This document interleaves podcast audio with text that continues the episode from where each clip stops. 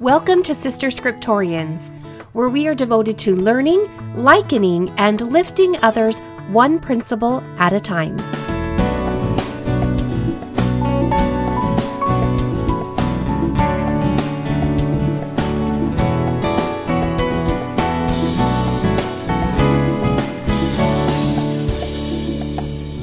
Episode 150, Antichrist, the antithesis of joy.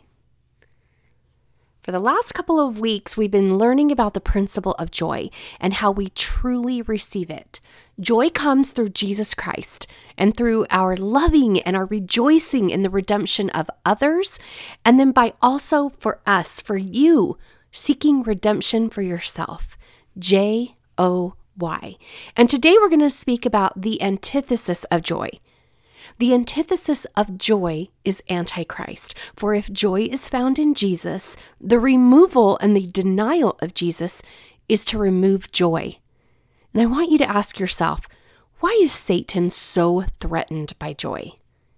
And why does he work so hard to keep you from truly experiencing it? And in Alma chapter 30, we're given some priceless knowledge about the workings of the Antichrist, Korihor. You see, this is the adversary's strategy playbook, and it's captured right here in this chapter. And if we take it seriously, if we take him at his word and we study it, not only can we increase in wisdom, but we can sharpen our ability to discern and be able to see with eyes that see. Because once we're finished with today's podcast, I think your eyes will be wide open to how prevalent the Antichrist messages are in the world today. It's everywhere. No wonder we as a people are ever seeking and ever learning about how to achieve joy, and yet we're never achieving it or grasping it as a whole. So some background first. At the later end of the 17th reign of the judges, Korihor comes into the land of Zarahemla, and he's preaching against the prophecies that are concerning the coming of Jesus Christ. Now, this occurred after there had been continual peace in the land for about a year or more. Now, the Nephites, they had pushed back the Lamanites. They had buried both the dead of the Lamanites and also their dead. And in fact, they didn't even number how many lives were lost during this battle because the number was so great.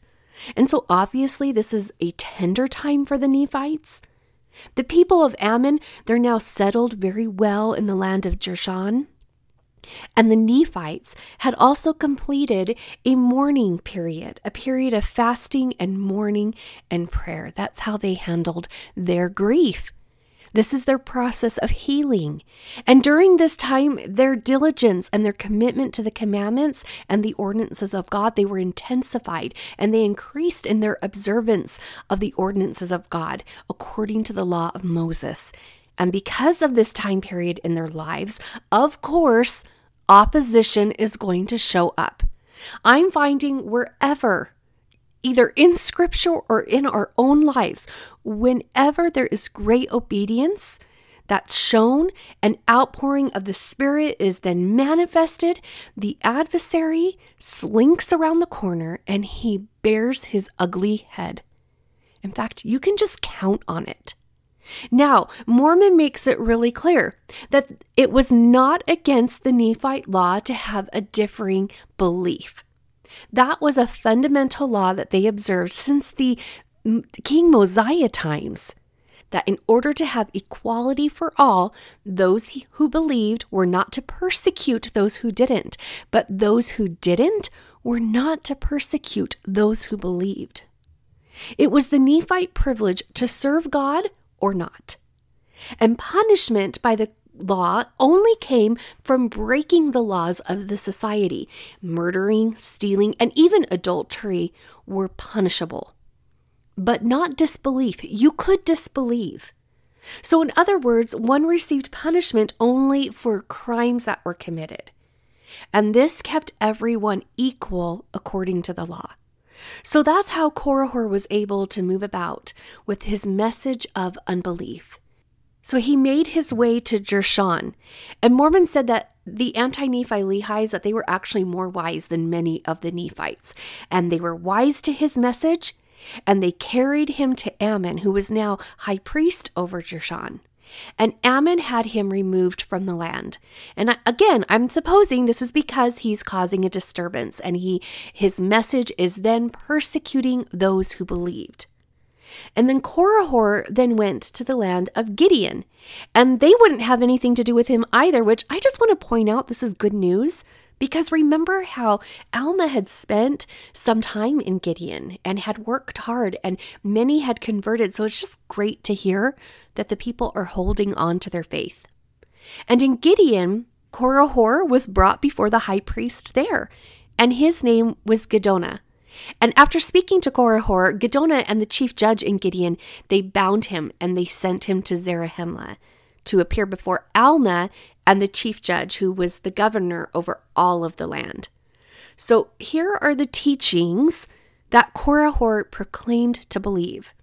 He taught that there never was and neither shall there be a Christ, that the people were actually bound down under this foolish and this vain hope, that they were yoked with foolish things such as the ordinances and the performances that they observed under the law of Moses. This was binding them down. And that there is no man who can know of anything which is to come. So why are they looking for a Christ to come? And he called the prophecies that had been handed down by the holy prophets, he called them the foolish traditions of their fathers, and that you cannot know of things which you do not see. He mocked the people for believing that they had experienced a remission of their sins, and he called it an effect of a frenzied mind. He called it derangement, and he blamed it upon the traditions of their fathers who had led them away into false beliefs. And just as a side note, you can see why the anti-Nephi-Lehies were like, no, we are not delusional.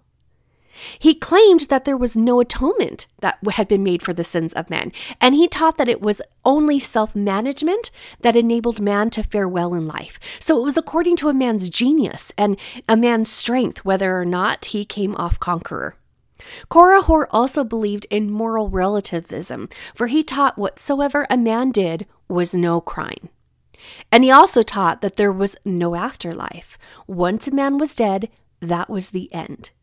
He accused the ancient priests and the current priests of the time for trying to usurp power and authority over the people and to keep the people in ignorance so that the people will just keep their heads down and then be brought down. And I'm assuming this means so that they'll submit to the will of the priests and be sheep and just do whatever the priests wanted them to do.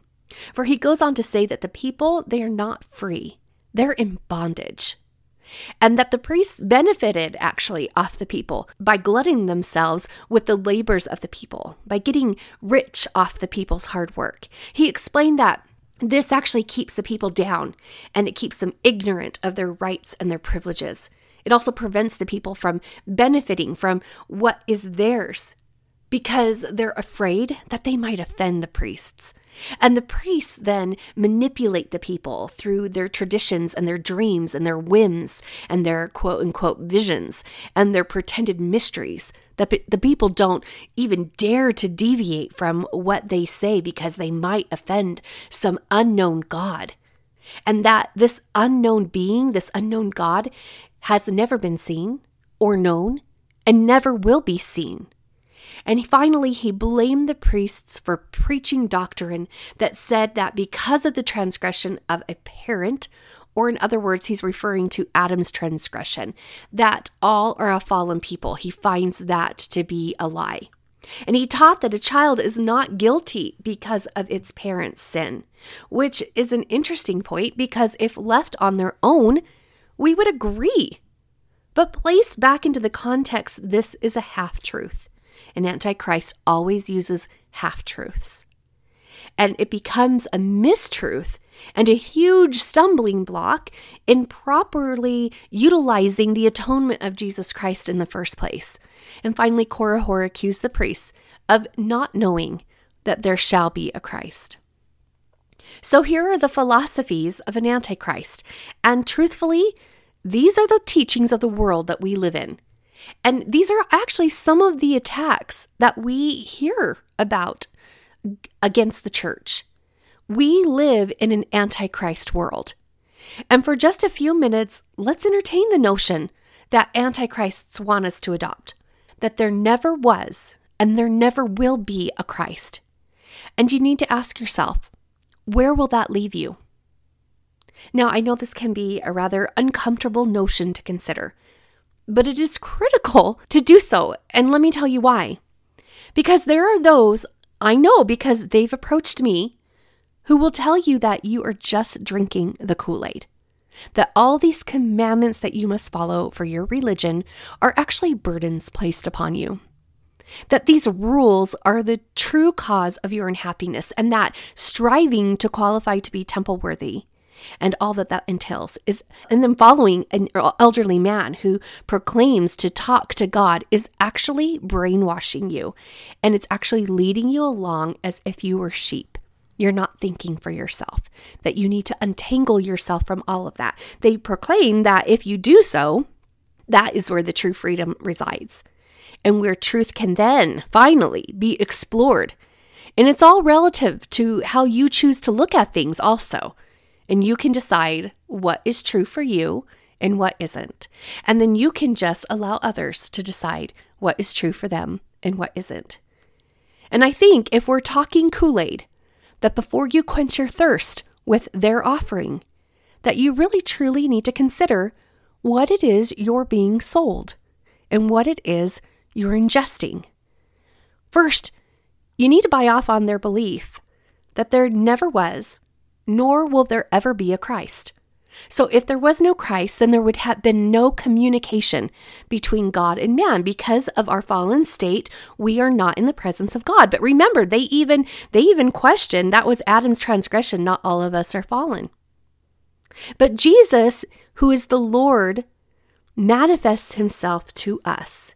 He perfectly represents our Father. He is the Lord of the Old Testament, and it's through him that we receive the commandments necessary to know how to govern ourselves. But it goes so much far deeper than that, because if there was no Christ, the heavens would be closed, for without the atonement of Jesus Christ, we all would have immediately failed under the justice of God. But the Antichrist has a belief about that also, but we'll get to it. But Christ, he's the one who brings the mercy to our lives. He enables us to even contemplate, let alone nurture, a relationship with deity. He brings the joy. Christ brings the do-overs that we so desperately, in our nature, we desperately yearn for. Without Christ, there would be no power in coming back from error or hurting one another. We would be at the mercy of the temperament and the hurt of those around us. But because of Christ, we can begin again. He is the symbol of a brand new day. He brings deliverance from agony and then fills us with joy. Our joy comes from knowing who we are and whose we are. Joy comes from knowing why we are here and where we are headed. Joy comes from knowing we are eternal beings that lived long before we came to this earth, and we still will live long after. Joy comes from knowing that we are precious in the sight of God. How he isn't some mad scientist creating us and then just placing us all together here on this earth for his own amusement. Or even a God who has just completely removed himself and his influence from us. Instead, we know he is very involved, and the potential of his involvement in our lives and what he can make of it brings us joy. Yet, Korihor and all the Antichrist messages that we are surrounded with would have us believe that these are foolish and vain hopes, the effect of a frenzied mind, that the atonement isn't a real thing, and where would that belief leave us? Ask yourself. Left carrying all of our burdens is the answer. We would then be defined by our mistakes. We would be like Jacob Marley in the Charles Dickens novel, The Christmas Carol. We would be chained down to carry the weight of all of our greedy moments, all of the times in which we were harsh, and all of the hurts we've caused along the way. Misery, heaviness, despair, and shame. It's all truly what an antichrist and their teachings would replace our joy with. But they have an answer for that too. If you don't believe there's righteousness, then you don't believe there's wickedness. And I suppose that's where moral relativism plays a really important part in the Antichrist plan. For to be weighed down by the moral argument of what is right and what is wrong, or in other words, if you remove righteousness, then you also can remove the need for punishment, right? You can fool yourself into thinking that. Removing the potential for happiness and joy and pretending that misery won't follow. That's the truth. And if there was no right or wrong, no crime for whatever a man does, then there's no pull on his soul, on his heart, to then be considerate of others or to feel the need to correct, to self-correct, or even go through the process of self-reflecting in the first place, let alone sacrificing, right? There would be no desire, no compelling reason to sacrifice. And if there's no afterlife, what's the point of all this high moral living anyways? And where is any rejoicing in that? Death would be a certainty and an everlasting state. It would eliminate any reward for growth or endurance or knowledge gained or the need to even preserve family relationships or even the hope of something better than the world that we live in. This would be as good as it gets. And the word this in that sentence can mean a whole bunch of things to many different people based on the circumstances that they face. Some are holding on to the relief that will come in the next life, the restoration, or even the reunification with loved ones who have gone on before.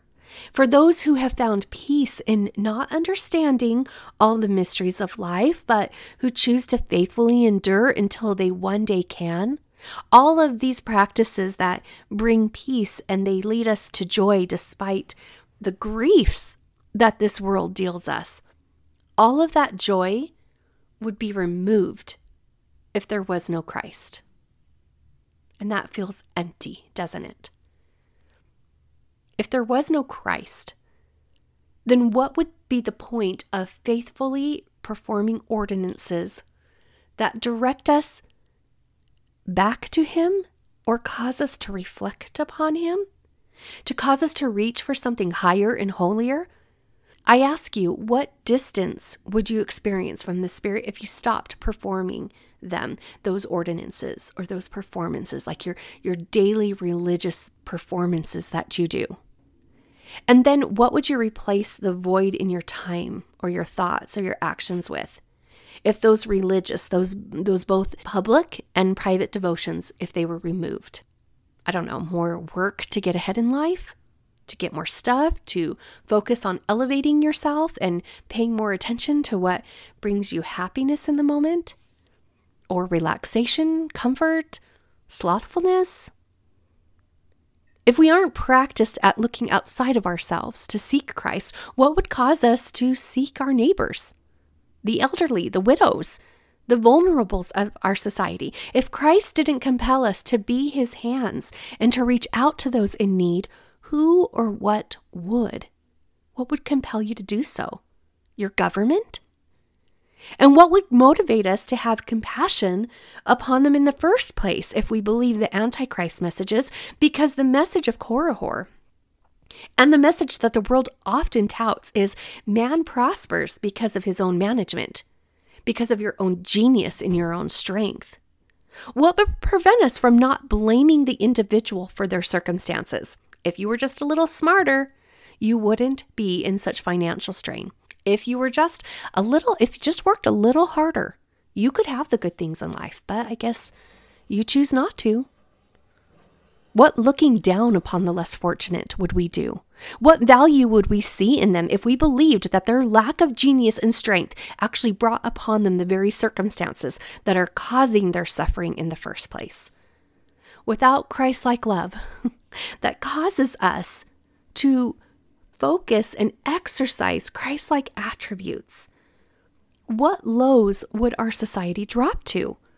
What would cause us to keep our pride in check, or even motivate us, or even think about that in the first place? What sorrow would then exist? I could go on and on. I haven't even touched upon the teachings against the church leaders that an antichrist uses to create mistrust and rebellion within one's own heart. But you hear it so clearly in the attacks right now against the church. The harshness alone that Korihor used contradicted his own teachings when it came to church priests.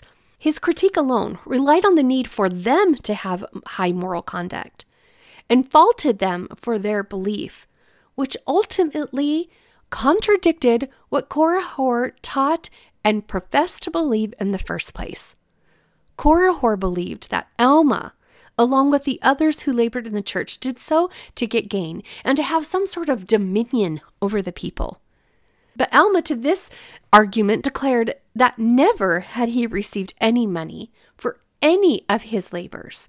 So what benefit would he get other than the rejoicing he's experienced when truth brings joy to those he teaches?